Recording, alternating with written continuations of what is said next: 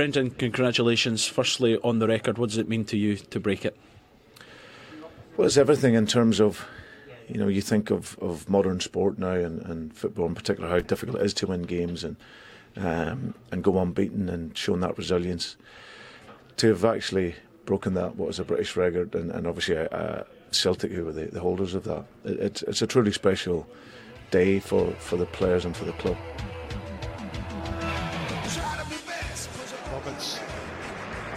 Tierney. Might take this on on his right foot. Didn't he just? And doesn't that just sum up his season? It's 1 0 to the champions, and it had been coming.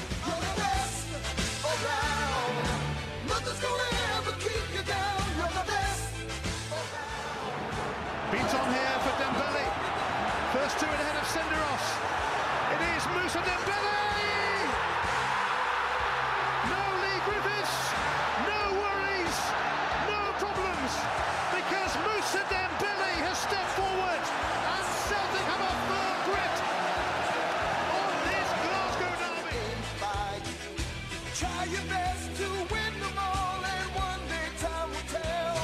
When you're the one left standing there, you reach the final bell. Forrest trying to find the angle. Brilliant. He succeeds. What a goal by James Forrest. Nothing's gonna ever keep you down.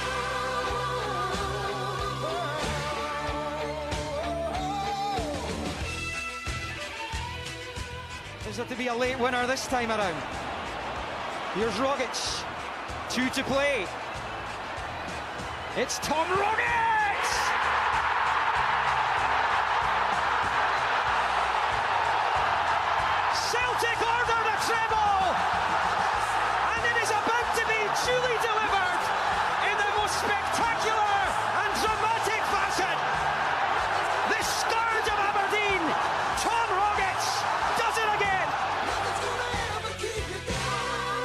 You are listening to the podcast that is very grand and old, just like Celtic's unbeaten domestic run.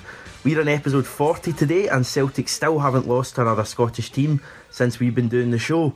Joining me, Hamish Carton, for the entitled section of the Celtic Support's favourite podcast is a Mr. John McGinley.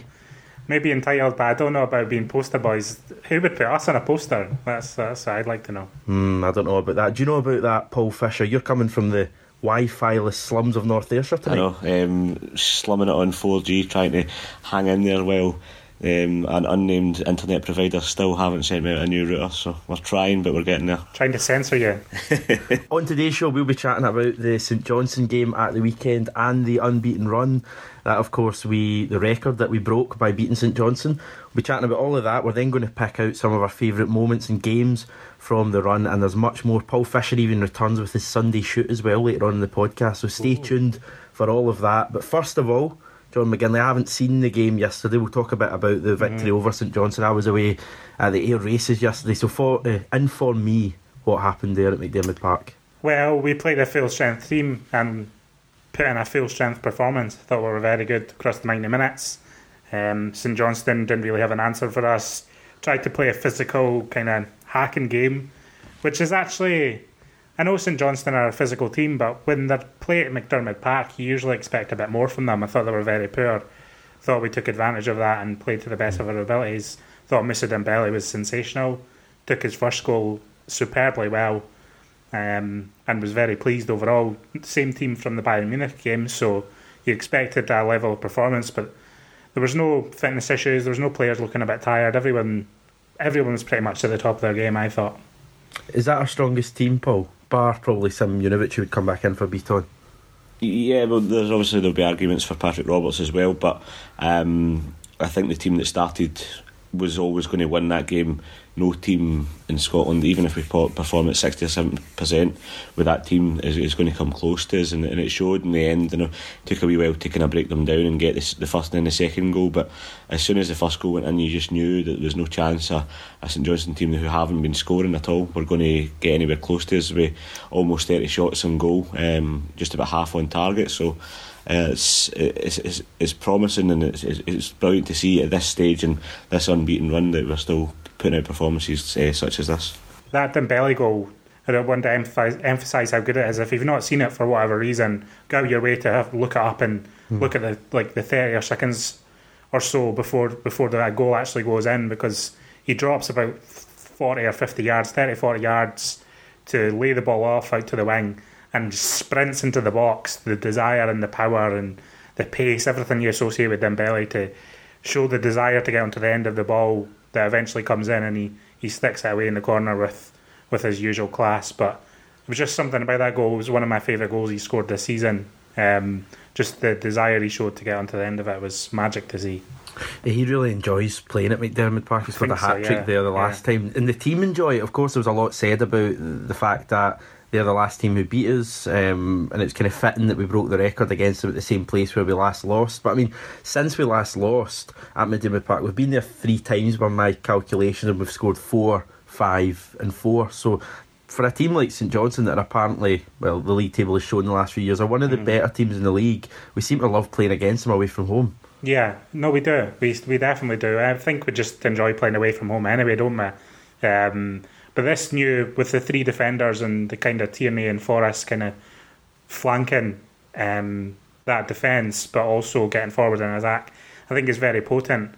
I think the the three man defence has kind of been a long term project of Brendan Rodgers. I think we've seen him try to set up that kind of formation for yeah, almost a year now. I think he's he tinkered with it in December of last year, perhaps the for the first time. So it's almost a year that he's been trying out, and I don't think it's looked as good as it has against Aberdeen, against Bayern Munich, and, and then against St Johnstone. I think we've we've possibly been at our best this season when we've been using it. So it's interesting. Yeah, Paul, who who are you picking out? John's already picked out Musa Dembele. Have you got any players that you want to kind of pay a bit of attention to? Well, I think um, it's, it's worth mentioning Scott Sinclair. The fact that he he's got a goal um, after a, a drought in on t- in his terms, he hadn't scored for a few games, and he's he's got in, and it's, it's one of the training ground efforts, isn't it? Straight off the, the training ground, the the passes come in from the, the corner from Armstrong, and he's blasted at home, and it wasn't a, an easy ball to finish because the way it kind of bounces just just as it's coming towards him, so he has to keep it down and get get it on target at the same time. Great finish, and you see what it meant to him when the reaction from from him and from the rest of the players, obviously when it went in. So I thought he did a decent performance, um, getting back to the levels that we're used to from him. But um, on the whole, I think the the whole team were, were really really good. Um, it was difficult to, to see who who would be I don't know standout for man of the match. I thought Armstrong was good until he went off. Forrest did a decent game. Brown and Brown was was a bit dogged at the start and then he came right into a game. I thought he, he kind of bossed it towards the end and, and overall um, there wasn't many mistakes uh, at all. So it was a, a really really strong performance. In terms of any other players, John, um, who would you single? I, I mean, I've not seen the game. I heard Tierney um, came in for a bit of praise. Uh, certainly, listened to the radio today. The kind of coverage they had going from yesterday's games, but that's that's nothing new, is it? No, I mean it was Tierney given as usual. I think um, just as usual high bar of performance. So there was no kind of dip from the game against Bayern. I thought we just kind of continued where we left off in that game, just in terms of the attitude of wanting to kind of put our assert our authority on the match in a similar manner to, to that game on Tuesday night. And against weaker opposition, we just rolled over them really. Um, I don't think anyone really. I th- feel like it was more of a team performance. I don't think anyone really stood out for me um, head and shoulders above the rest, apart from Dembele in the second half. It was quiet in the first half, and then the second half he really came into it. And you brought up there, Jordan, the kind of point of how much better we seem to be performing away from home in the league. Do, do either of you have any answers to that in terms of why we're scoring so many more goals away away from home? I spoke a bit about it at the during midweek, but I feel like Rodgers plays a weaker team at home sometimes. I feel like uh, It's simple as that. I think it's partly to do with that, and partly due to the fact that teams are less like it's uh, very much a cliche when it comes to talking about Celtic and the Scottish Premiership. But when we play away from home, teams are much less likely to sit in and try to defend. And St Johnstone did try to show some sort of ambition. It didn't really work out for them at all. But they, they couldn't really get close to us anyway. I mean, even in the first half, I felt like they were trying to get close to us and like impose a physical game on us, but weren't even getting close enough to us to, to do that. And so we're just looking very, very clumsy and conceding a lot of fouls. It was, it was pretty poor from them. Anything else to add either from the game? I think it's a game that we'll, we'll remember uh, for, for a long, long time just Oh, because well, of yeah. everything that just surrounds it and, and the fact that it was rounded off with, with such a good goal and Ntcham coming off the bench and just as, towards the end of the game, just getting that final milestone just to push it onto a, a drubbing rather than just a 3 0 comfortable win. Fourth goal was puts an icing on the the proverbial cake and, and it was a brilliant brilliant game to watch. I think that's maybe four or five goals in Ntcham has now. So he's kind of for a guy who seems to have struggled in the main in terms of when he's come into the team after signing. He's actually scored a fair few goals for, for not playing too much. So that was good to see him, and I think it was probably the best goal of the game as well, from what I heard in, in terms of the way he finished it. We'll move on to, to what this means in terms of the unbeaten run. Just to Yeah. clarify for anyone who doesn't know, it was our 63rd consecutive unbeaten match. That's in all domestic competitions, so the Scottish Premiership, the Betfred Cup, and the William Hill Scottish Cup from last season, whatever. It actually goes back till just the end of the season before last. Ronnie Dial- Ronny Deila's final game was against Motherwell. It was a 7 0 victory. Uh, the record's a British record. It surpasses the previous record set from 1915 to 1917, so 100 years ago, which is incredible to think of that, by Willie Maley's team. So, in terms of this record, Paul, where does it rank alongside both the record set by this team and overall Celtic records? Um, I think it's well, Marek will, will talk about later. Kind of, kind of touches on things like that, and I think it's really difficult to to understand the the magnitude of this while it's still ongoing because it's it's such an unprecedented thing. Uh, having an unbeaten season is unprecedented. It doesn't happen very often in, in world football, never mind in, in Scotland or Britain.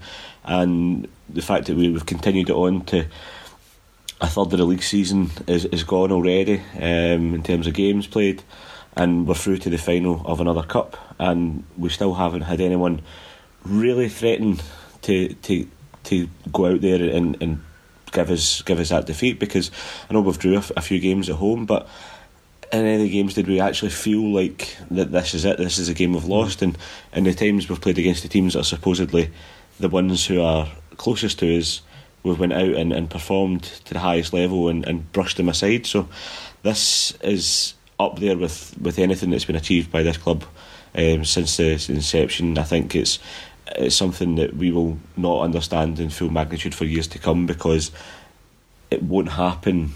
Well, you used to say it won't happen. You don't know what's going to happen, but the way that this is happening just now is is just it's out of this world. It's something that's it's completely um, out with living memory. Because you say hundred years ago, there's nobody alive that, that saw that Willie Maley team do that. So this is this is something that we've never witnessed before. I mean, I I remember there was a Martin O'Neill team that I think maybe went about 25 games in a row, that they maybe even won all those games in a row. And Neil Lennon had a similar team that won probably about 20 games in a row when his team were playing really well. But this, to put this in context, John, is really difficult. I mean, it's 63 matches of football, one at a time, that we haven't lost any of them. And not just we haven't lost, I think we've only not won seven of them. Yeah, we, live in an age. I think I feel like just with the rise of social media and and just the way that outlets cover football now. I think I feel like we live in an age where stats and records and trying this constant one-upmanship to to kind of create history with every match. We see it every match day now. like The Squawka and Opta pulling out all these stats, making it seem like teams are performing well beyond what is the norm and breaking all sorts of records here, there, and everywhere. Kind of making up, making up records. Um, A lot of the time, I feel like, and we've seen that a bit with Celtic over the years in terms of records that don't really mean that much. And I'm talking about I mean, the clean sheet record was was amazing from Fraser Forster, but there's been one or two others that have been kind of a little bit dodgy that the like Celtic Twitter account or whatever has tried to make a big deal of. But I think this one is very significant, and outside of tangible trophy wins, I feel like this is one one of the most significant achievements in Celtic's entire history. I think Paul was correct to say that because I think the magnitude of being able to go this long without being beaten is just remarkable, even in the context of Scottish football where Celtic dominate and have more money and you know have a higher standard than all the other teams in Scotland.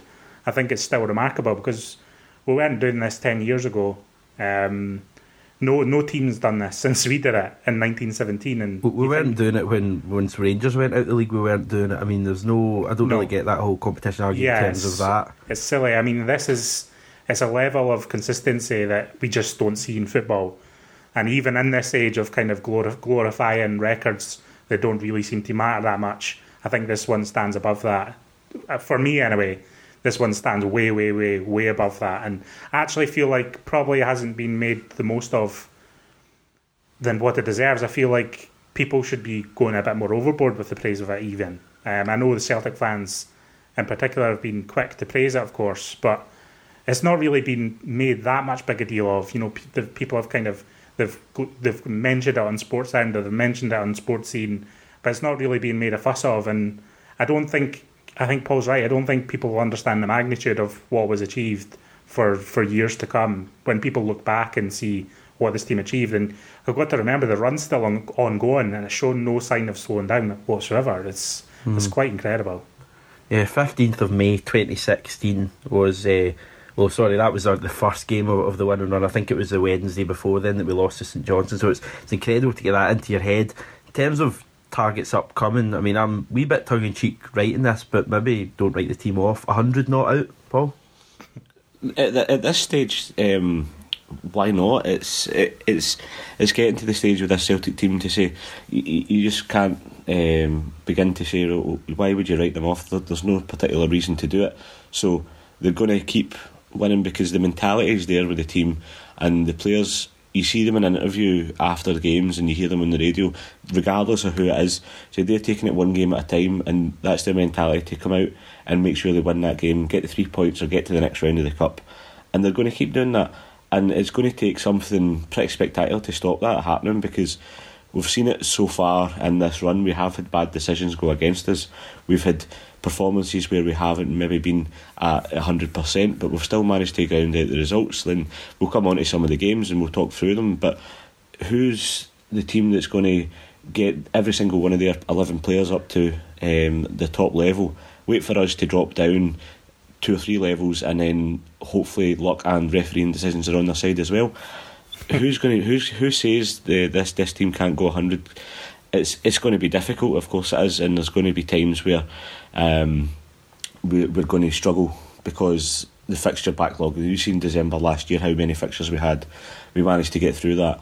Um, you go on top of that with the fact that we're most likely through um, after Christmas in Europe. Is that going to have an impact on the team? Maybe I don't know, but. Who's going to beat this team? It's, it's very hard to say. It's hard to pick out one single team that go right. That's that's the team that could beat us because they've all tried and they've all failed so far. The, the European record, I think, is 119 games. I believe it's the world record as well, but I don't know that for sure. But I believe the European record is 119 games and it was set by Steaua Bucharest between 1986 and 1989.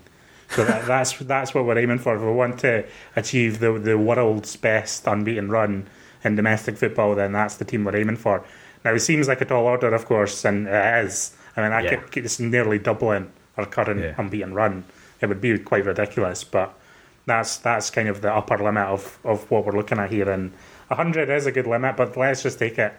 If we can make 70, then we can make 80, you know, and then it just Yeah. becomes one of those. I, I'm not sure how motivated the team will- will be to kind of ensure it goes on. I think this was a, a tangible reward for their efforts to reach and make history, make British football history, make Celtic history. So we'll see how it goes from here. Yeah, it's interesting the, the point Paul made, and as he says, we are going to come on to our kind of favourite games of the run. But the real point that got me is how many times have you actually been at one of these games and watching one of these games and genuinely been worried about losing them? I could probably think of maybe three or four games maximum. The, the Motherwell game, Yeah, we were 2 can 0 down. Yeah. Hibs maybe at the start of this season when they were 2 1 down maybe. with 10 minutes to go and we were playing awful. St Maybe, Johnson, yeah. I think we were down with 10 minutes to go as well. Callum McGregor on both occasions popped up with a goal. He actually popped up at Fir Park as well. So maybe Callum McGregor's the driving force behind their unbeaten run. Uh, but yeah, th- there's maybe only been three occasions in 63 matches where we've even the thought of defeat has come into our mind. It's just. It's incredible. We've been doing this podcast. This is episode 40, as I said in the intro.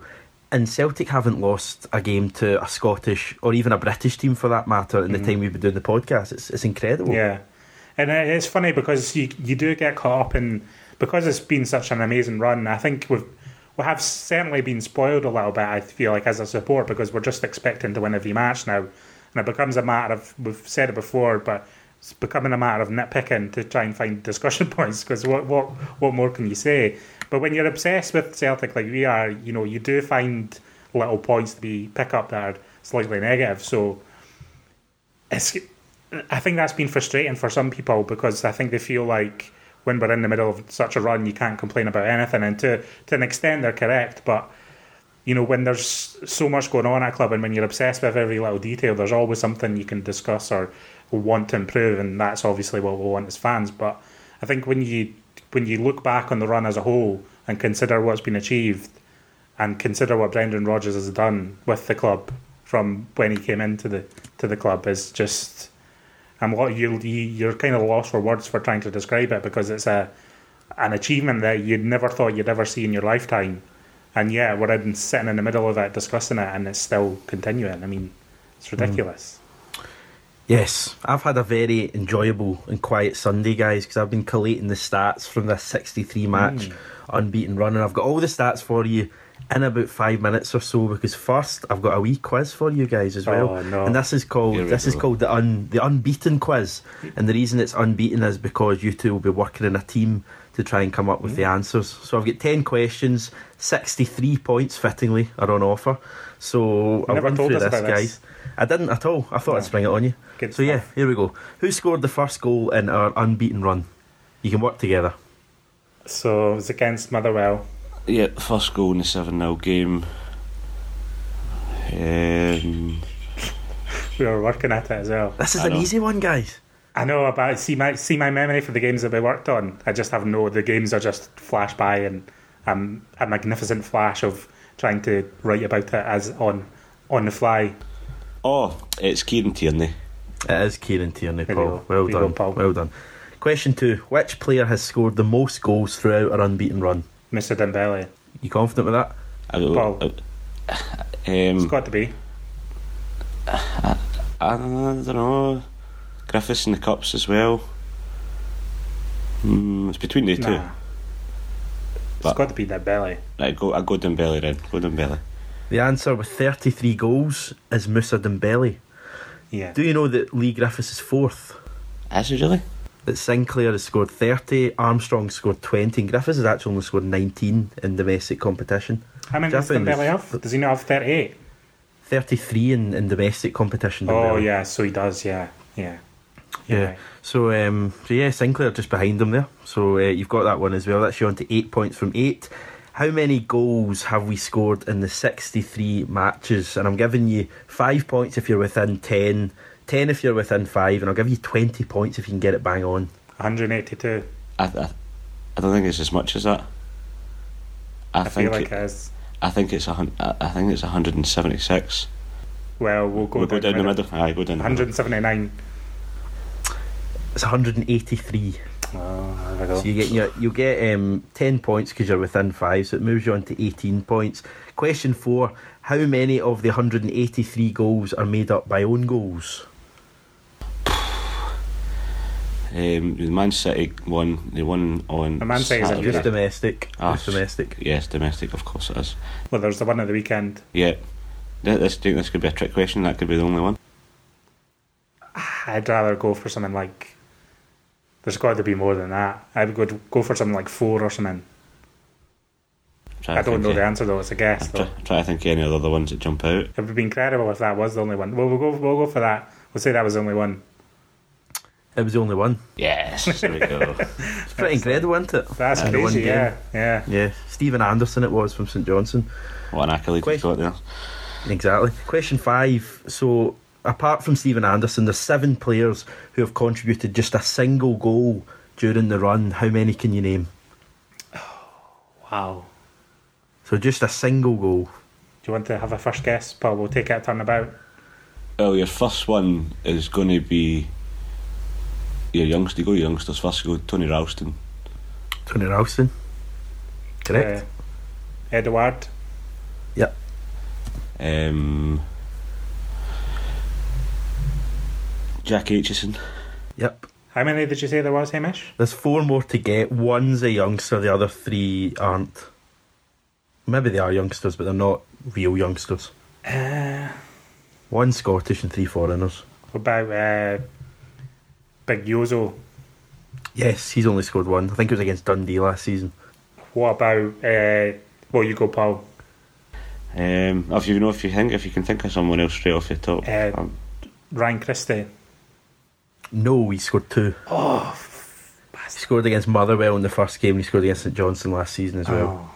What about from when we were at a game, Paul, Nir Bitton? I'm feeling he's got more than one. do You know, No, Nir Bitton's only got one. has he? Yeah, that Correct. one, that goal against Hearts. Dundee it was. Or Dundee, yeah. Yeah.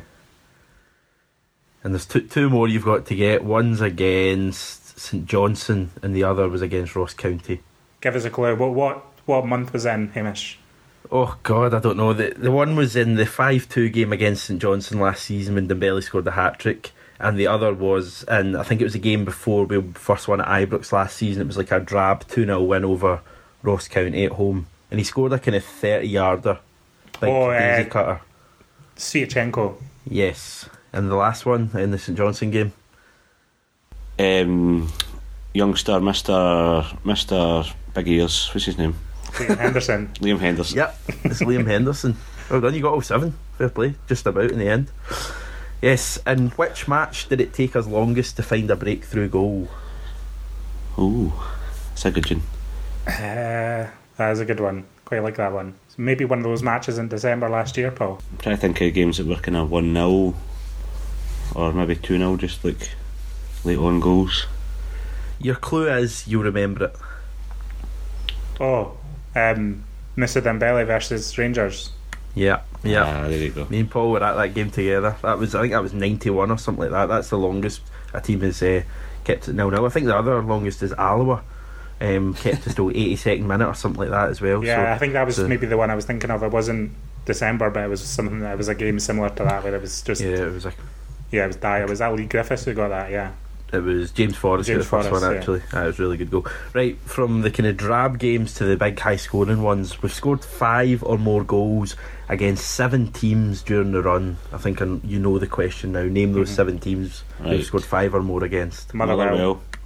Yep, Inverness, Kilmarnock and Inverness. Yep, Partick. yep, that's four. What? Three one more. get. How many more? Three, Rangers. Twice. Um, St Johnstone. Yep. Hamilton. No, uh, it was actually Hearts when we won the league last Ah, season. We won of course it 5 0 at Tynecastle. Uh, I think Paddy Roberts and Sinclair got a hat trick as well in that game. Question 8 During our 63 game unbeaten run, what have we had more of? Goals conceded or clean sheets? I, I think it's clean sheets by one or two. I th- well, I'll go with you, Paul, if I- you I feel think- like you know it. But I remember either reading something or seeing something. I think it was thirty-five clean sheets, and I think it's like thirty-three goals conceded or something like I that. feel like it's I feel like it's about thirty three or thirty to thirty three goals conceded. I, yeah, I'm so pretty sure there's thirty-five clean sheets then. Go go for that. Can- We've conceded 35 goals and we've had 36 clean Oh. sheets. oh, damn, Paul. Just I find that pretty hard to get your head around the fact there have been more games have come to zero That's than actual goals have conceded. This is what I mean Um, about the, the scale of this achievement. When you actually go into it and look at look at what the team have done, not just the results, but in the manner we've played and the way we've done it. Like this is just a remarkable thing that Brendan Rodgers' team have done. It's also 36 clean sheets in 63 games, which in itself is pretty cool as well. Right, name the two players who've been sent off for us throughout the run. oh, Uh, Craig Gordon. Nope, surprisingly, hasn't actually been sent off. ah, my mind's blank on this one. One was at the end of last season, the other was at December time. We'll go. We'll take a stab at it. Scott Brown. It was Scott Brown, yeah. Can you remember the game? No, back at oh the, aye the the red card they got against the county. Uh, it was for scything down Liam Boyce. Aye, Nah, the other one I, I doubt you'll get. I can't It was remember. against it was against Hamilton. Oh, Oh, Callum the ga- McGregor. aye, the game we went on and won quite easy. Yeah, Cal McGregor got sent off. I think uh, from my memory that was a really bad decision. and It was Yeah. for a kind of two yellow cards. Uh, and your final question is um, Can you name the five players who started both the first game of the run against Motherwell and the 63rd match on Saturday against St Johnstone? Right, there's three obvious ones Tierney, Gordon, and Brown. Two of them are right. Oh, Tierney and Gordon are right. Who do you think, John? Defenders? Do you think who was, who was injured? Surely Lustig played against Motherwell. Yeah, Yep, Aye. Lustig's right. Two to get. James Forrest, Nope.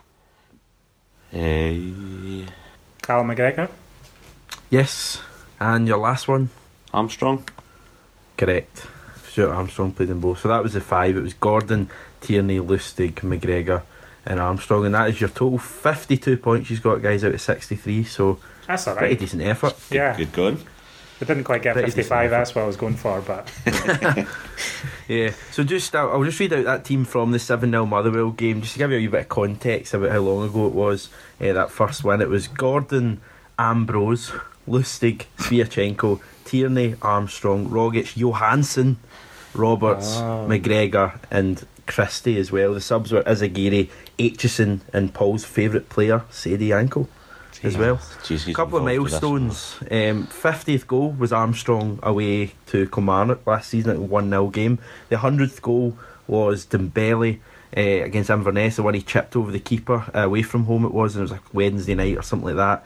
And then the other one was uh, Armstrong against Killie in the League Cup this season. So all um, all three of those goals happened in kind of midweek nights. The Armstrong, the first one was on a Friday night. So yeah, that's your milestones and that's your, your stats. I've, also broken them down by team by team, and there's Hearts, Aberdeen, Dundee, and Hamilton are the four teams have got 100% records in. Um, but there's no teams that have stopped us winning twice, which I found incredible. Like only, I think since St Johnstone, Rangers, Inverness, Ross County, Partick Thistle, and Hibs have stopped us winning. That was only once each, so it's just incredible. Do you have um, the team scored most against? Team we've scored most against is Motherwell. Scored 20 against them, conceded three. then all, all three were in that one game as well. Four clean sheets in the five games. Uh, a few other interesting ones. The goal scorers, in terms of goal scorers, Dembele 33, Sinclair 30, Armstrong 20, Griffiths 19, Rogic 14, Forrest 13, McGregor 13, Roberts 10. Lustig has actually scored six, and Tierney's got five as well. So, um, yeah, who pretty played? Who played most? Craig Gordon. Oh, I don't actually know stats. I- I'd assume it's either Gordon or Tierney. Yeah, I feel Yeah, like it might be 100%. Gordon then Scott Brown actually, because I think Scott Brown was the outfield player with most last season. Yeah, because Tierney was injured for a bit, sure, as well. yeah, so. yeah. Cindy, yeah. Team uh, we've yeah, team we've conceded most goals against St Johnstone. That's six goals in six matches, although Hibs have four in only two matches Be- against Before we us, so- move on to this kind of the, the games, the ten games that we're going to be thinking of, got a question for you lads. What player do you think was has been the most important in terms of maintaining the unbeaten run? Scott Brown. What about? I'll, I'll give you hmm. Tom Rogic. What about him?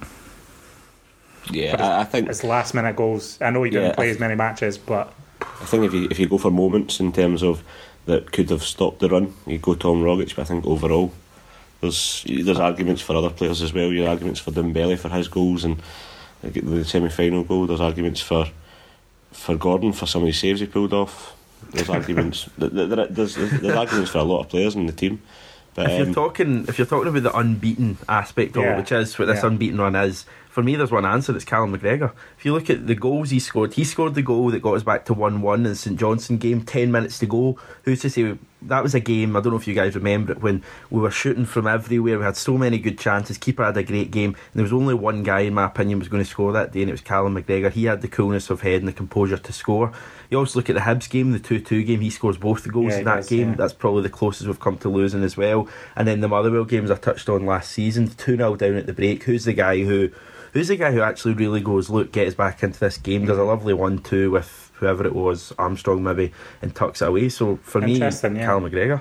I think You know I would love I would change mine from from Rogic to Dembele. I think because he scored that last minute goal against Rangers, but also provided a consistent level of scoring that was vital and vitally important.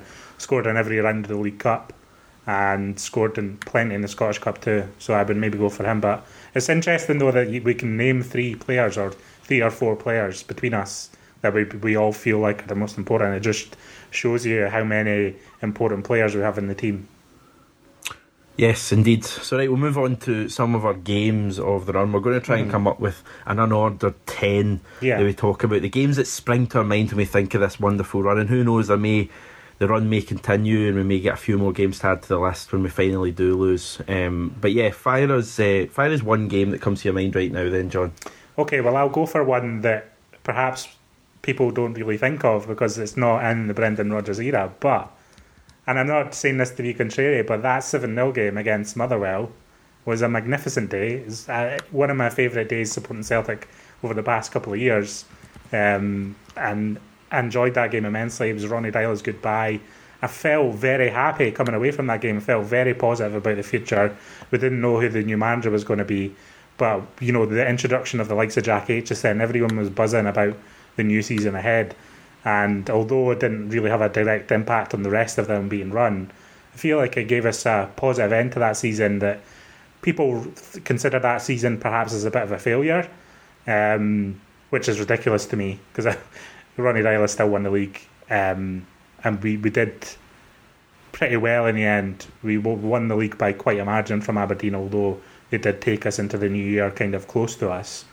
And I just felt like that day everyone kind of recognised that and recognised that while Ronny Deila wasn't the man to take us forward, recognises what he's um, given to the team. And when you think about the unbeaten run and the mark that Ronny Deila has on it, then a lot of his players have been the players. Brendan Rodgers only made a couple of signings, and although they've become important members of the team, the, the bulk of it is is players that kind of worked under Ronny Deila and emerged under Ronny Deila. So I loved that game on its own, but in the context of that too, I think I would choose that that seven 0 game because it was just it was magnificent. And don't forget, there's a good a good reason to put it into the top ten, but that's actually our biggest win of the entire run.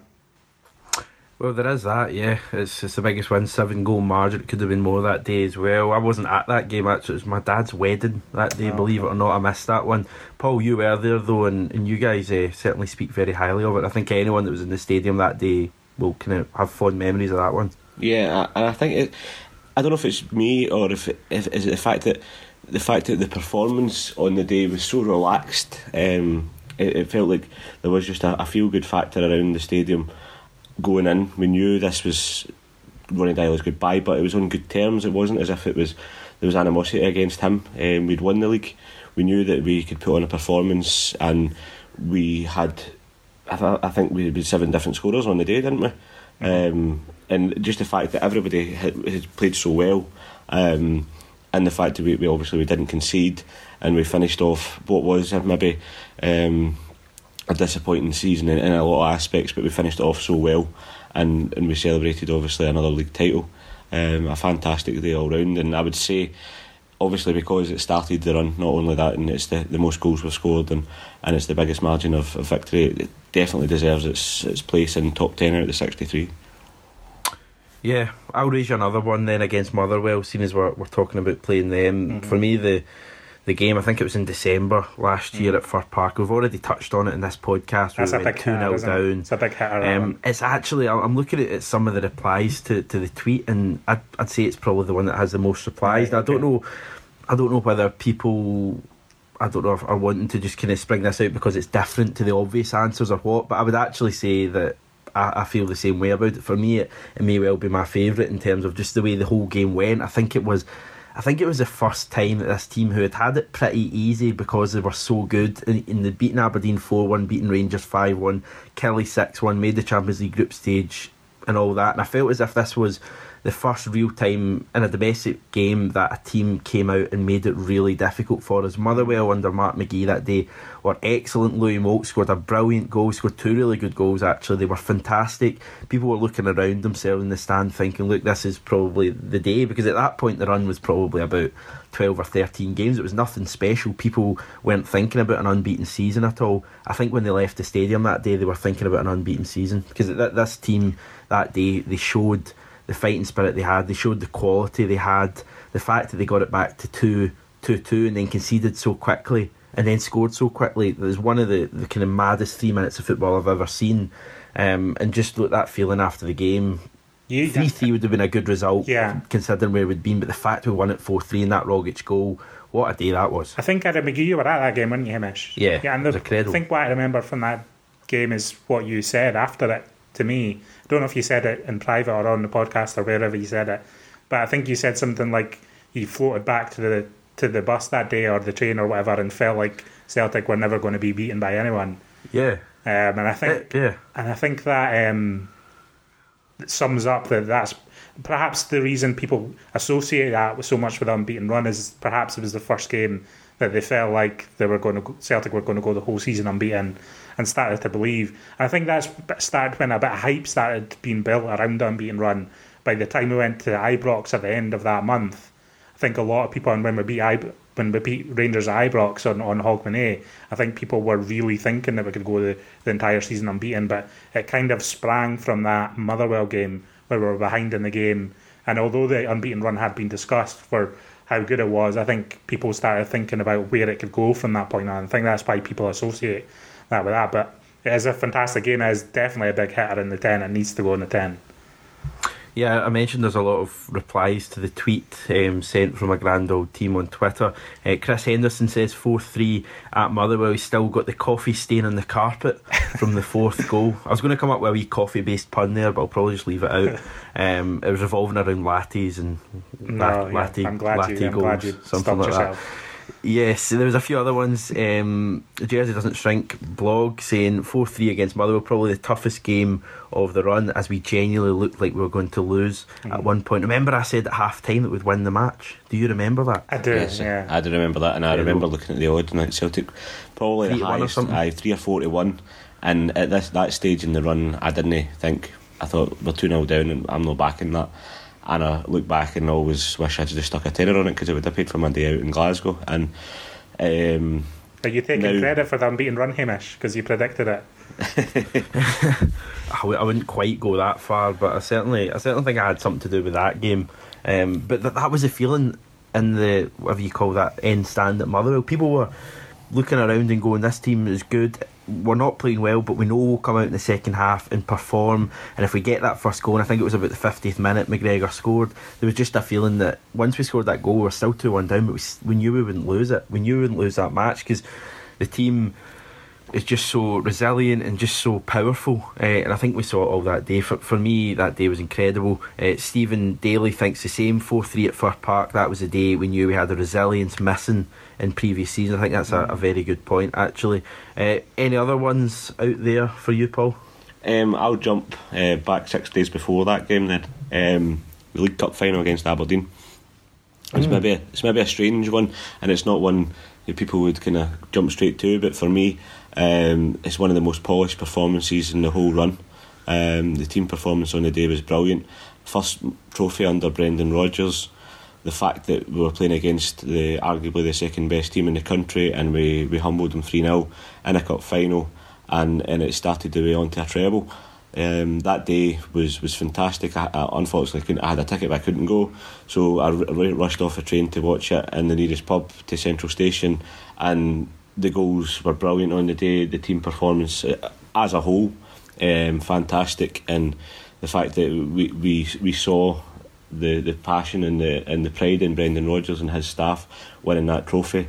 Um, it just Well, 100th major honour. Aye, yeah, and it, it was it was just something about that, that day as a whole because in general the League Cup's obviously not held in as as high a regard as, as other trophies and and on that day it was, it was like we, we'd won any and it could have been any trophy that we won the way the celebrations went on so um, important uh, day because of the in terms of the trophy for Brendan Rodgers but also for the fact that we know what we've had at Hampden in terms of cup finals before, and we just we got got the job done with relative ease, but with, with style and class on the day, and I, I think it, it gets overlooked in terms of memorable games last season. Hey, Hamish, do you think that goes right into the 10?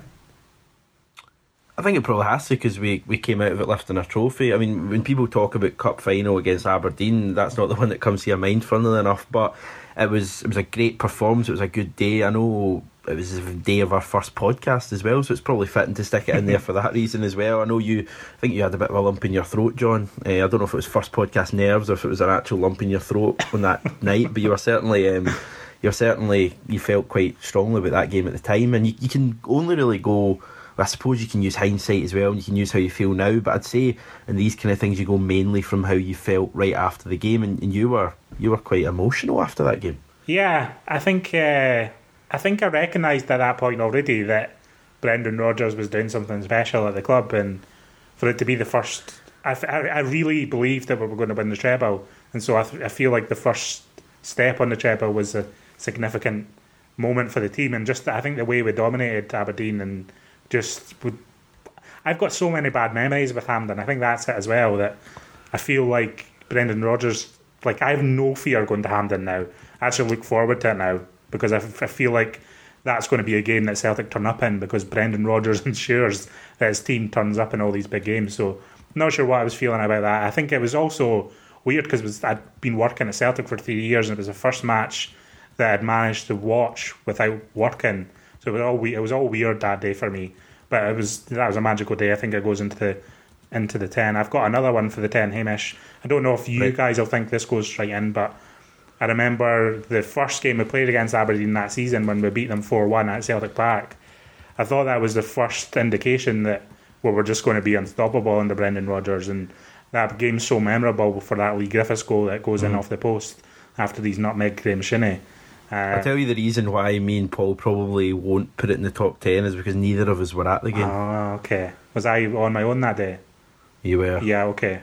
That's maybe maybe got something to do with that, but we were just so good that day. I, I don't mind if it doesn't go to ten. We've got a lot to go through here, but it's one to keep in mind for later in, in the discussion if we're struggling for one because I really enjoyed that day and I thought it was a, an important step for Brendan Rodgers' team. Um, it was before the before the five one game at Celtic Park, etc. It was the first sign that we were doing something magical. Yes, John spoke about the first step of the treble last season. Paul, what about the second step? It was the league title was clinched with a 5 0 win at Tynecastle. Was that one that you think of when you think of the top matches? I, I, it was one of the matches where um, I probably had one of the biggest smiles on my face. Um, I don't know if it jumped straight in because of where I know it was the, the match that clinched the title, but we knew the title was in the bag anyway. Um, and I don't know if it's just because it's at, a certain point in the season where we had we still had a, a way to go in terms of other games, and we still had that cup final ahead of us. It's a fantastic day. Sinclair obviously uh, scored a hat trick, and it probably cemented his place in terms of Player of the Year awards and various things like that. Um, the fact that we were away from home and we knew we, wanted to win the league at, at Celtic Park, but we were away from home and we scored five goals without reply. It was it was a it was a very special performance because um, although we have been on this run and we have been scoring freely, um, we haven't scored like you say. There's, there's not there hasn't been a run of matches where we've went five five six or, or anything like that. And to score five goals, especially away from home, is, is always special. Um, it, it's probably on the cusp of the, the, the ten, but I think there's a couple more that You know- just just beat it. Just thinking about Hearts, the Tynecastle, I think the game I prefer most The of the 2-1 game. is the 2 1 game where Scott Sinclair comes off the bench, having signed the day before and scores the winner. And it just felt something about it felt magical. It felt like a, it felt like a day under Martin O'Neill or something. I don't know. It just felt like we'd signed just signed a big player in Scott Sinclair. Nobody really knew. Like people thought he was going to be good, but nobody really knew. And he came off the bench that day and just scored scored the winner when it was the game was in the balance at one one. We could have lost that game if Hearts had got some sort of chance. It was Yeah. of course, the first domestic game, the very first domestic game under Brendan Rodgers, um, it was a great day. The 5 0 game was great, though. It's difficult, but I don't know if we'd put both. There's so many games that we've got to think of here, but not sure if they both go in, but they're both worth discussing if we're stuck for one later.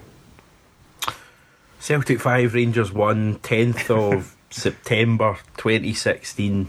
Uh, what a day. Just We've spoken about it before. If you want to listen to it, go and listen to our end of season podcast from last season because mm-hmm. it was just, all, we all, you know, all the stuff we're going against. First time we've played Rangers in the league in ages. We're probably, thinking back, I think we probably still had that cup defeat on penalties in our mind. We wanted to set the record straight. We had Brendan Rodgers in. They had a few big players, the likes of Barton and Kranjcar and uh, Senderos and whoever players who had played at a decent level. And that day was just pretty mu- pretty much from start to finish. Certainly from about the twenty five minute mark onwards was just an incredible match. Scoring five goals against Rangers was something me personally growing up. I, Uh-huh. I've always hoped I would maybe see, but I think the most I ever saw a score was three. It was just a totally new thing for me to see us absolutely demolishing Rangers like that. The atmosphere was incredible.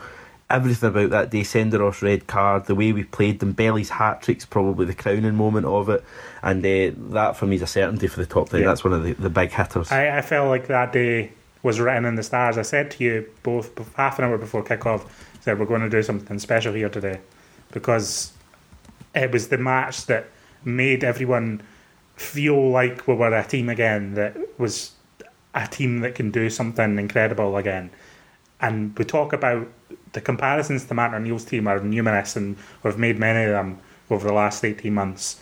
But the way that Brendan Rodgers came into the to the to, into the Celtic from the English Premier League over the summer with a good feeling, you know, and then beat Rangers in the first game, trounced them by a, a demolition derby margin, was just unbelievably special, but also entirely predictable. I knew we were going to do that that day. I really, really knew. I was so confident that day, despite all the hype from you know the Daily Record and the Scottish Sun and everyone saying like Rangers are here to t- challenge for the title. Remember the combined 11s? Yeah, the combined 11s, yeah. And the whole Joey Barton thing and just everything about that game was just. I mean, Rangers never recovered and haven't recovered from that day. Um, and, and that's by the end of it. We put them in their place that day and we've kept our foot on, our, on their throat every day since. It's magnificent. And if you're talking about that one, you probably have to mention the other 5 1 as well, Paul. Oh, you do indeed. Um, they come together, don't they? These days, like somebody mentions a five-one game. Well, which one is it? And it's brilliant to be able to say that. and and I know we've talked about both of them at length, but um, the other one was was brilliant. And I would say probably for different reasons. And the fact that we were we were trouncing through this season and we were putting on performances, we were scoring goals, and we we we had went and we had a difficult a game at, at the, the end of the year in terms of the the Ibrox game, and we knew we had to go back and. We thought, right, we're going to put on a performance, and, and, and that run we were on at the time, I think we were just we were, we were always going to win that game and we were always going to win it handsomely. It came off the back of Yeah. a, a scalping in the in the semi final Yeah, because exactly, yeah. the, the, that, that even though that game was only two 0 it was it was two 0 going on five 0 um, and I remember we said at the time the performance in the semi final was up there with the performance that we had in the first five one game, and in the second five one game just took it to another level. That game was so, Um, uh, so funny. So funny. Yeah, it was. It, it, it's just every time it, you just want to burst out laughing when you think about it. And I know it's not a natural reaction when you're talking about a, a game of football that you've won by four goals and you've, you've scored five. Um, some brilliant moments in it, but um, there's just it was so special in terms of. That was uh, it was at Ibrox and, and, and they were humiliated um, for the second Yeah. time in a week. They had been papped out the cup that they thought, ah, we can we can un- we can take this run away and stop their treble, which they, they obviously didn't do. And then we just kind of sealed the the the That's- whole season over them with this this magnificent win. That's my favourite podcast we've done. The one we did after that, where we did our top five moments or our top five funniest moments, um, and all three of us we did the top. That, that was just the, the the laughter that day and that whole weekend and just everything about it was just perfect and peak peak Celtic Rangers rivalry in the so-called banter years. It was the peak of all that for me. Just wow, what a day! What a day! Any other ones, Paul? Um, I- I'll, I'll ping another one from left field again, um, and it's one from quite early on in the run. It's um, Celtic six, Kilmarnock one, and I don't know why, um, but this game just stands out in the memory for me for the fact that we went behind in the game, and I think it was the first time we'd been behind It was. and under like under Brendan Rodgers domestic football, um, we knew it was a game that we, we had to win because it would build up to that game. We were going into the, this this big game against Man City. Um, We went behind to a, a fantastic goal. Some people still say it's a fluke, but um, I would say it was a great goal, and I don't know if it's haunted Coulibaly ever since because um, he, he's not got a side just now, and, and he's, a- Playing at Hurlford, isn't he? playing at Hurlford. He's got playing uh, Scottish juniors now because he's such he's in a legal battle or something like that. And it's uh, on that day it was just it was brilliant because we went down 1 0, but then we knew that we had plenty in the tank to, to, to beat Kilmarnock. But to go 2 1 up before the break and, and Dembele scoring a couple of good goals and then to come out after the break and for four different players to score, um, for Griffiths to come off and get his goal. And and Rogic again with a late goal. It was it was just it was a great performance and, and there was some really good goals that day. So um, it was one of the ones that just during the run there, there's some there's some games that will stand out for different reasons. And I think it's more the fact that we conceded such a good goal. We went behind in domestic football for the first time under Rodgers, and we managed to turn it around um, so quickly. Sinclair in that game as well scored a penalty to equal one of John's fake record things that he hates of whatever the record was. Scored first game since signing for the club, scored in like six, seven in a row, whatever it was. Mm. Uh, he scored in that game for that. Is there any games from this season that would make your ten? I think, um, well, it depends because it depends where we end up at the end of this. But I think a, a contender from this season, or perhaps the main contender from this season, is the game against Aberdeen. Just you know, ten couple of weeks ago, ten days ago, Mm. Um, because it was just a magnificent performance, and I don't think we've looked as good as we have all season than we did in that match at Pittodrie. And again, there was a lot of hype and and the the build up to that from from media and some fans feeling like it was going to be a tough game, and it might be the game that we we finally get beaten. And Aberdeen have had such a strong start to the season. And people were expecting them to put up a good fight, but we just didn't give them a sniff. It didn't. I don't think it mattered how good Aberdeen were going to be that night. The way that we turned up and played our game made it impossible for them to get a result because we were just so good in possession and so incisive in the final third and took our goals. And yeah, that was one of the best. There's so many good performances against Aberdeen in this list. Because Hamish, you might want to talk about the obvious one, the one that made you. I don't know if you did cry or you felt like crying, but you, you maybe need to talk about that one. Yeah, um, I'm I'm not afraid to admit that I did cry that, that day, and it was um, it's still still for me with the kind of benefit of, of time, and it's now what it's about six six months on, almost six months on from that, that cup final. Uh, it's kind of starting to sink in. It it's my favourite it's my favourite Celtic game of all time.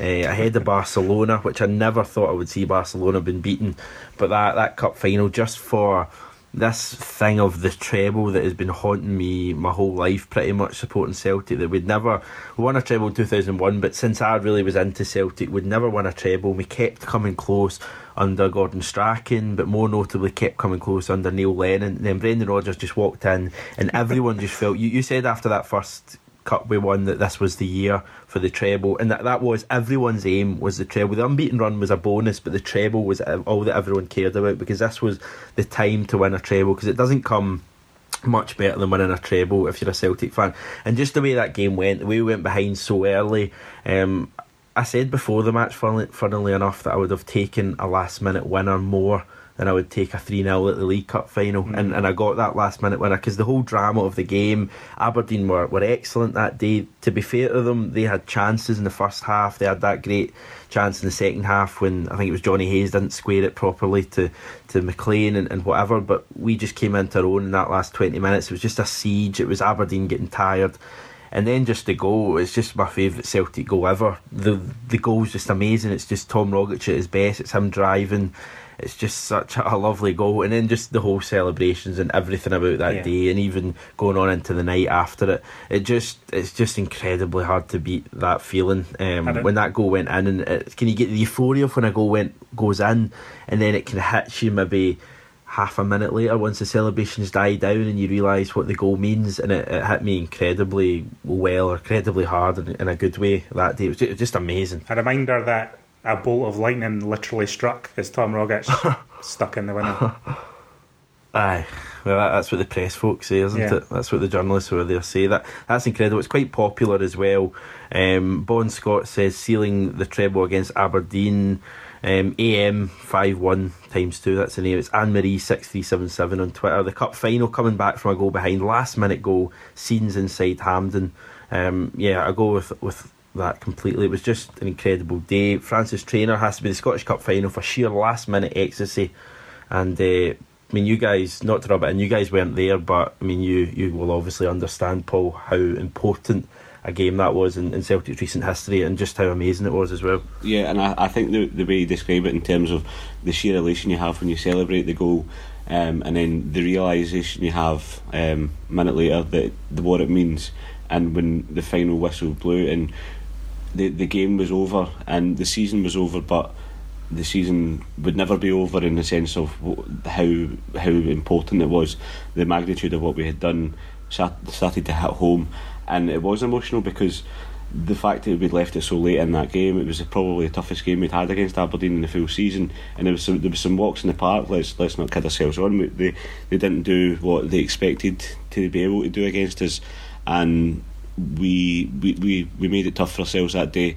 Aberdeen, were, to be fair to them, were good, but um, if you- if you if you give me before the game, I was I was one of these guys who would say I'll take a three 0 or I'll take a two 0 and and would defend at the end, and I'd, have been happy. But um, the way it was written out in, in the stars, it was it was just fantastic. The the whole feeling of that last minute winner, um, it's something you don't um, you don't feel, and, and many other things apart from sport, and to have it happen to your team in, in such a dramatic way uh, is just it, it's, it's second to none. And I think it's it walks into this top ten. It walks straight to the top. It's it's probably the the best moment um, in, in living memory um, for for me anyway in terms of being a being a Celtic fan. A couple of mentions for another game from this season. Actually, McGrain's beard says apart from the obvious candidates, he says a five 0 win against Killie in the cup is his. The back four were all under twenty that night, and of course, uh, Kieran Tierney scored that incredible goal Yeah, as well. it's a good shout. Stuart Dean as well, five 0 Killie this season. Kieran Tierney's captain scores a screamer. Back four, average age of nineteen. He was expecting a close game, but we made it look easy. So maybe that's another one that goes under the radar. Uh, we forgetting any other obvious ones? Rangers Cup semi, maybe Yeah, the the one 0 one I the think belly. Paul said that earlier, didn't he? Um, Yeah, I think we maybe whether it's the Hawkman A game we were behind in that match as well. Came back to win. It was a great. St Johnstone five two one. Yeah, well, the, that kind of double whammy of um, Dembele scoring a hat trick in, in in two games, scored against uh, scored a hat trick against St Johnstone, and then the next week scored a hat trick against Inverness um, in the six 0 game. Both amazing games. I think the St Johnstone one probably pips it, but for that amazing team goal that brought the team so much plaudits uh, in the months and year after, because ended up being nominated for that FIFA thing. So yeah, um, great day. Just the fact that Dembele came off the bench with half an hour to go, knowing that we needed a, we wanted to keep our unbeaten run going. That's why he came onto the pitch that day because Brendan Rodgers sensed that it was a difficult game, and unleashed Dembele, literally unleashed him, Yeah. and he comes on and scores a half an hour hat trick and that that goal with the Rabona in the back heel flick and he sticks it away perfectly. That was a good day. It was a good day that one. Hmm. Yeah, just try to try to remember any other ones. My, kind of my main ones are out of the way. Of course, you always your memory always comes to the big matches, the Aberdeen and the Rangers Yeah. matches. The St Mirren St Mirren Cup game last year was an interesting mm-hmm. one because went one 0 down. I remember Dembele smacking the ball off his own crossbar Yeah. as well from a free kick. That could have been incredibly ugly and deflating that day. I mean. You can talk about Tom Rogic's goal in the cup final. It wouldn't have been in the cup final probably if we went 2 0 down. Uh, we ended up coming back to win that game 4 1 though. We were just, St Mirren just kind of collapsed, which was a bit of a shame for them because they put in so much to the game, and a bit of a shame for Jack Ross as well because that kind of happened twice with him last season. Um, but yeah, there's there's loads of other ones. Um, Paul, trophy day last year. Um, the fact that um, we knew we had a big game coming up, but we had a, a, certain sense of like this is the the league, the terms of in, league invincibility, not just the the the winning the treble. We we want to go a full league season unbeaten because there was something that hadn't been done for X amount of years as well. Um, the performance on the day was decent. Um, remember the the, sec- the the second half we were very strong. We scored two good goals. Um, and the fact that it was saying at the end of that we, we realised that we went 38 games without losing a, a game and Rodgers had delivered in what he said when he when he first came into the club. So um, and maybe not the greatest performance in the world and maybe not the most memorable game but an important one in the terms of the, the run to to, to want to, to, to keep it going. It was it was brilliant Just looking at a few of the other replies, they mainly seem to be four games, and I think we know the four: the Scottish Cup final, the two five ones against Rangers, and the four three against Motherwell. Those are the four favourites. So I'd certainly say that those four will go into the top ten.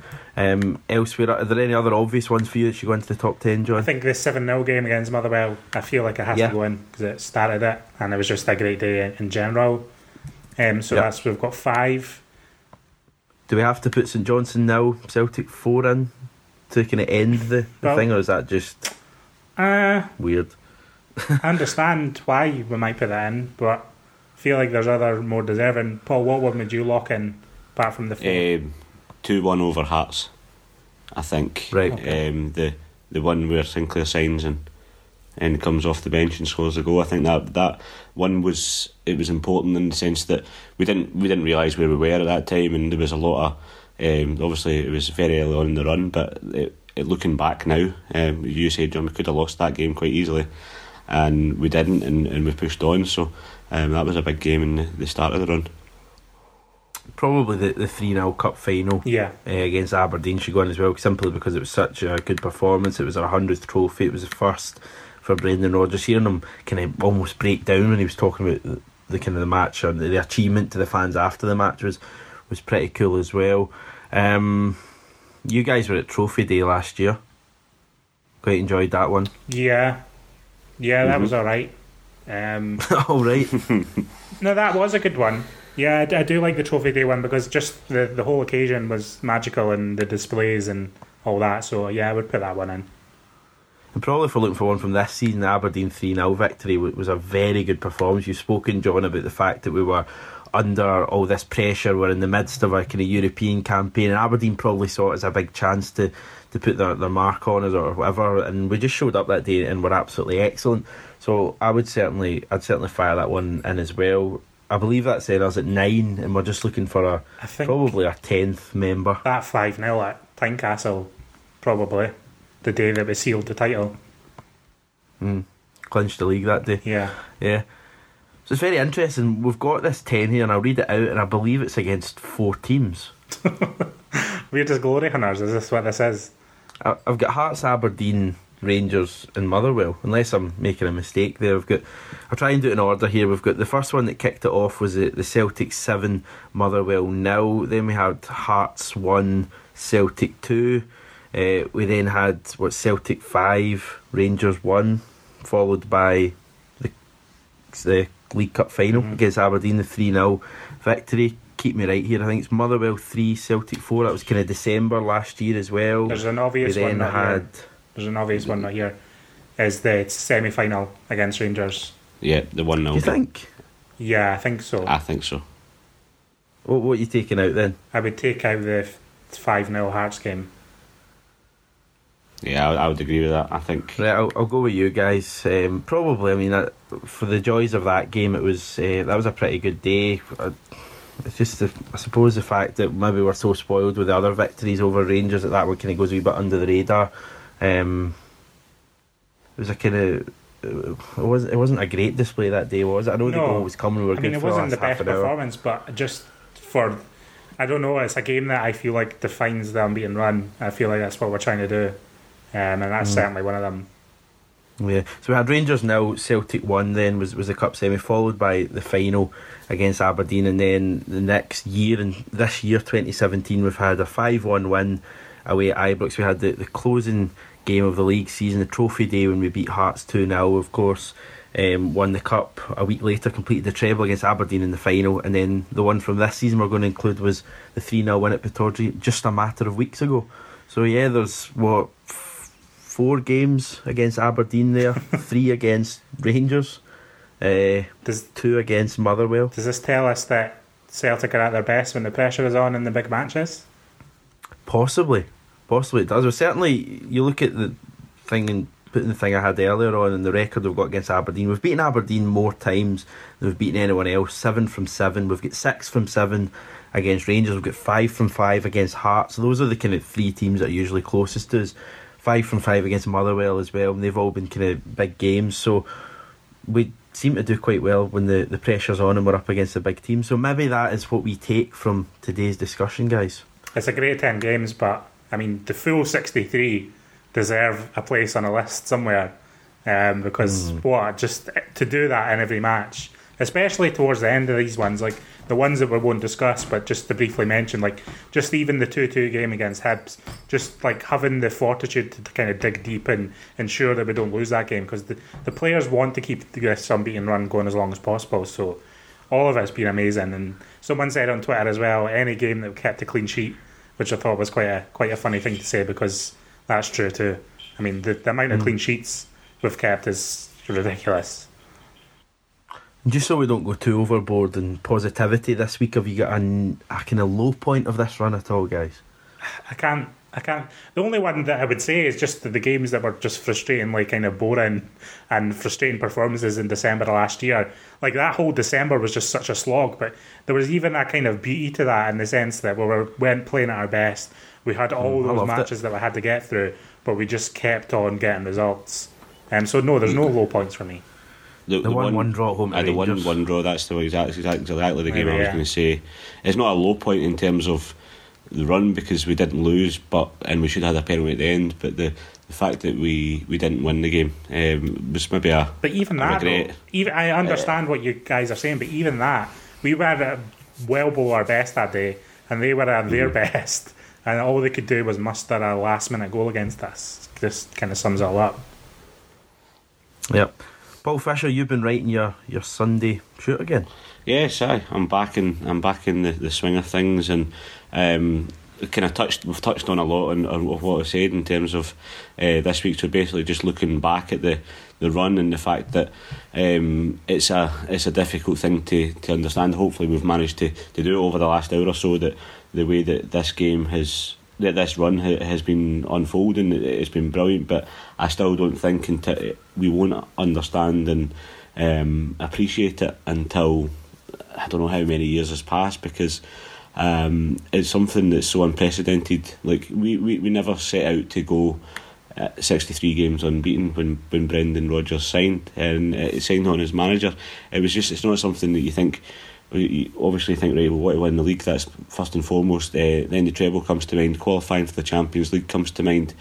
You, you would say getting a, a run to the last 16 or a, a good run in the Europa League comes before an unbeaten run, and then when it started to build up, it, it gets to the stage where right, this is this is fantastic, but it's it's a, it's a difficult thing to try and put into words, and, and hopefully it, it's been done in, in a certain way that um, that people understand. I'm not being negative about the run in terms of uh, not appreciating it or anything like that. It's just comparing it to other Celtic performances, other Celtic uh, history and, and, and landmarks that we've had throughout the years, it's it's difficult to put it in a place just now, just because we're living through it, and the fact that um, other things such as Lisbon are, are centred around one point. This is a run of games over a period of of, of time which i- is so long in the memory that you, you will forget games and you will forget points of it, but there always will be this fact that we are living through history um, and we won't understand that until it comes to an end and then we can look back and say this was this was something that we were we were alive and we enjoyed because it's it's the best of times for us just now as Celtic fans and I think to appreciate it is is one of the best things you can feel. Um, and hopefully it conveys that in, in the, the, the short article I've done. Mm. Yes, here, here, that's just a snapshot of what you can get on a grandoldteam.com when the Sunday shoot is back with Paul Fisher. We've also got Messers, Polland and Henderson as well contributing, John. Yeah, Kieran Pollan did an article. He's doing a series for us this season actually, where for the pretty much on this day of every match that occurred during the Seville run, which was 15 years ago this season, he's taking a look back at a match, kind of recapping it, putting it into context of where we were in the season, kind of giving you kind of almost like a match report or just kind of looking at the game and, and seeing what kind of stood out to him as important from it. And obviously, there's so many moments in that European run that are so special and live long in the memory. His most recent one was the game, the first leg against Blackburn Rovers. Uh, men against boys. Yeah, exactly. At Celtic Park, where we were actually quite lucky to win the game. Um, the, I know the men against boys one's become a joke, but um, we, we probably weren't at our best that night and still managed to come away from it with a victory. Um, and then obviously the second leg, which he's not yet written about, but obviously lives as one of the most famous European nights of my lifetime, and that whole tie was just something crazy about that tie, just due to the the Souness factor, and Keen Paul raises a good kind of funny kind of subtext to that match, and the fact it was Souness. It wasn't just his Rangers relationship, but he actually. Um, kind of shortened Martin O'Neill's playing career. He had a really strong tackle in him in the early 80s that, while Matt O'Neill didn't straight out retire from the tackle, um, is said to have definitely not been the player since. Um, the same player since that tackle. And it was a tackle on his knee, and he had severe problems with his knees from that point on. And so that was a kind of unspoken subtext to all that at the time. And just that, that was a great, a great um, tie, and Kieran Paul kind of sums it all up. So it's a good read. What what was that? What was that tie like then? Because I, I didn't really know at the time it as being such a massive one. I was thinking, obviously, as we went on, the likes of Liverpool tie was probably bigger, but at the time it was it was a very big victory going to a team like Blackburn who aren't the, or weren't the team then that they are now. Yeah. They're much better back then, and we won what two 0 away from home at Ewood Park. Yeah, but the thing about it was there was a kind of battle of Britain aspect of it, obviously, but I think the Scotland versus England thing kind of took the back seat on that tie purely because Graeme Souness was coming back. That was, I feel like that was the biggest deal about all that, and um, he's not, he's not, in my opinion, he's not a nice man, and I didn't really live through that period when he was at Rangers in the in the late eighties, so I don't have a memory of it, but he's not a nice person and he's a dirty, bitter bastard. And we really got up him at Celtic Park that night by winning when they were the better team. And then he made all sorts of comments about us after that match. And we went down there and put him right in his place, him and his team right in his place. And it was a great, a great match and a great tie. So yeah, you should read that one. And Chris Henderson's got something going up on Tuesday, which is a kind of mea culpa piece. He, he'd actually written something for us about a player. I'll, I'll leave the player unnamed right now because I'll leave you to, to read it. I won't spoil it, but he'd written a piece for us about a player earlier this season, not slagging him off, but just kind of airing his frustrations about his play. His play, and this article is an update on that, and basically him um, apologising to the player for it. So it's quite a good read. So that's going up on Tuesday. Fantastic, right? Predictor League. I sense that this might be Paul Fisher's time to get a wee bit smug, uh, because the boy Paul Fisher has had an incredible week, an absolutely incredible week. Points total of 140 is seen Stakehead, and 140, by the way, I believe is the the highest weekly total from this week. Certainly, I don't know about the overall record, but it's taken Paul all the way up from wherever he was last week in the doldrums. He's been DMing the Big Elbow as well. He's been doing. Big Elbow only get 30 this oh. week. He's uh, still top, him and Mickey BM both on 30. Are they copying each other now? I just I've got this Not vision of them both barring each other in a kind of one of those endless fights on the end of a pier somewhere. Yeah, it's uh, 780 they're both on. Biscuit, 67. Uh, 60 behind, 60 for him this week as well. Dan Boy in fourth place, only 30. Special shout out to Goog Bear with 120 up to, or actually somehow gone down with 120, down to sixth place. I don't know how that's happened. It's That can't be right, but it's got an arrow pointing down next to uh, next to Goog name. But no, Paul Fisher, 140 points, sees you up to 600, level with the legendary Hamish Carton, who got 40 this week. John McGinley actually got a score this week. I did. Wonderful to see. You got 60, Yeah. which is quite Yeah, nice. it's pretty good. Um, I remembered this week and put my scores in and came close. I Actually, came closer on a couple of them to get in full full marks for them. So it's pretty pleased closing the gap on Hamish Carton. You can't ask for more than that. Did you get Yeah, six out of yeah. six, John? I think I must terms have because I don't think I got a right result. So yeah, Jeez, oh, and I, I, I- I should have had um, another 30 points, but for some reason I predicted Celtic 3 0 instead of 4 0, which I did in the, with the bookies I did with you guys. So I should have been sitting on 170, which is, is annoying because that would have took me above Hamish. Yes, I- I'm just looking at this, so it's kind of hotting up nicely. We're only in November, there's a long way to go, but there's there's a bit of a, it's, it's kind of a bit like a, there's a two way battle at the top of the league, into it? It's Big Elbow and Mickey BM, but I mean, there's a few players just in behind, and if Paul Fisher can spring a few more weeks out like that, then he'll be a contender as well. So I think How this uh, it's a marathon, not a sprint. Into uh, James Hunter got uh, Zero. Did he forget? Did he forget? Yeah, James Hunter, 27th place, zero, total of 450, letting uh, letting it slip there. But no, Big Elbow and Mickey BM, as usual, are at the top. We can probably record that for next week's podcast as well, because those two are, are doing very nicely indeed. Um, talking about next week's show, probably going to be back, I assume, with some sort of podcast. It's an international week. I'm fed up of making promises because we make promises and then inevitably something comes up between the three of us that means we can't do it or for whatever reason. So, international break, so we'll, we'll probably do a show. If we do it, we'll probably be a Grand Old Alphabet show. Yes, maybe you can get a few letters in, possibly. Maybe, yeah. We've got uh, we've got a few good letters f- coming up. I think a couple of the, the ones that are obvious. focus on the main contender for the letter J, which is the next one. Hmm, I can have a feeling I know who that'll yes, John McGinley. Right, yes, that'll do is you can get us, of course, and read all the articles that are up on www.agrandoldteam.com. You can also get us on Facebook. It's Fritz a Grand Old, Twitter, it's the same. Get on all the social media channels, lots of good content going up there. Enjoy your, your international break. We may be back at some point. Uh, in the next couple of weeks, who knows? Maybe not. But in the main, in the meantime, sorry, enjoy Celtic being amazing and enjoy our 63 match unbeaten run. Thank you, Paul Fisher. Thank you, John McGinley. Cheers. I've been Hamish Carton, and hail hail.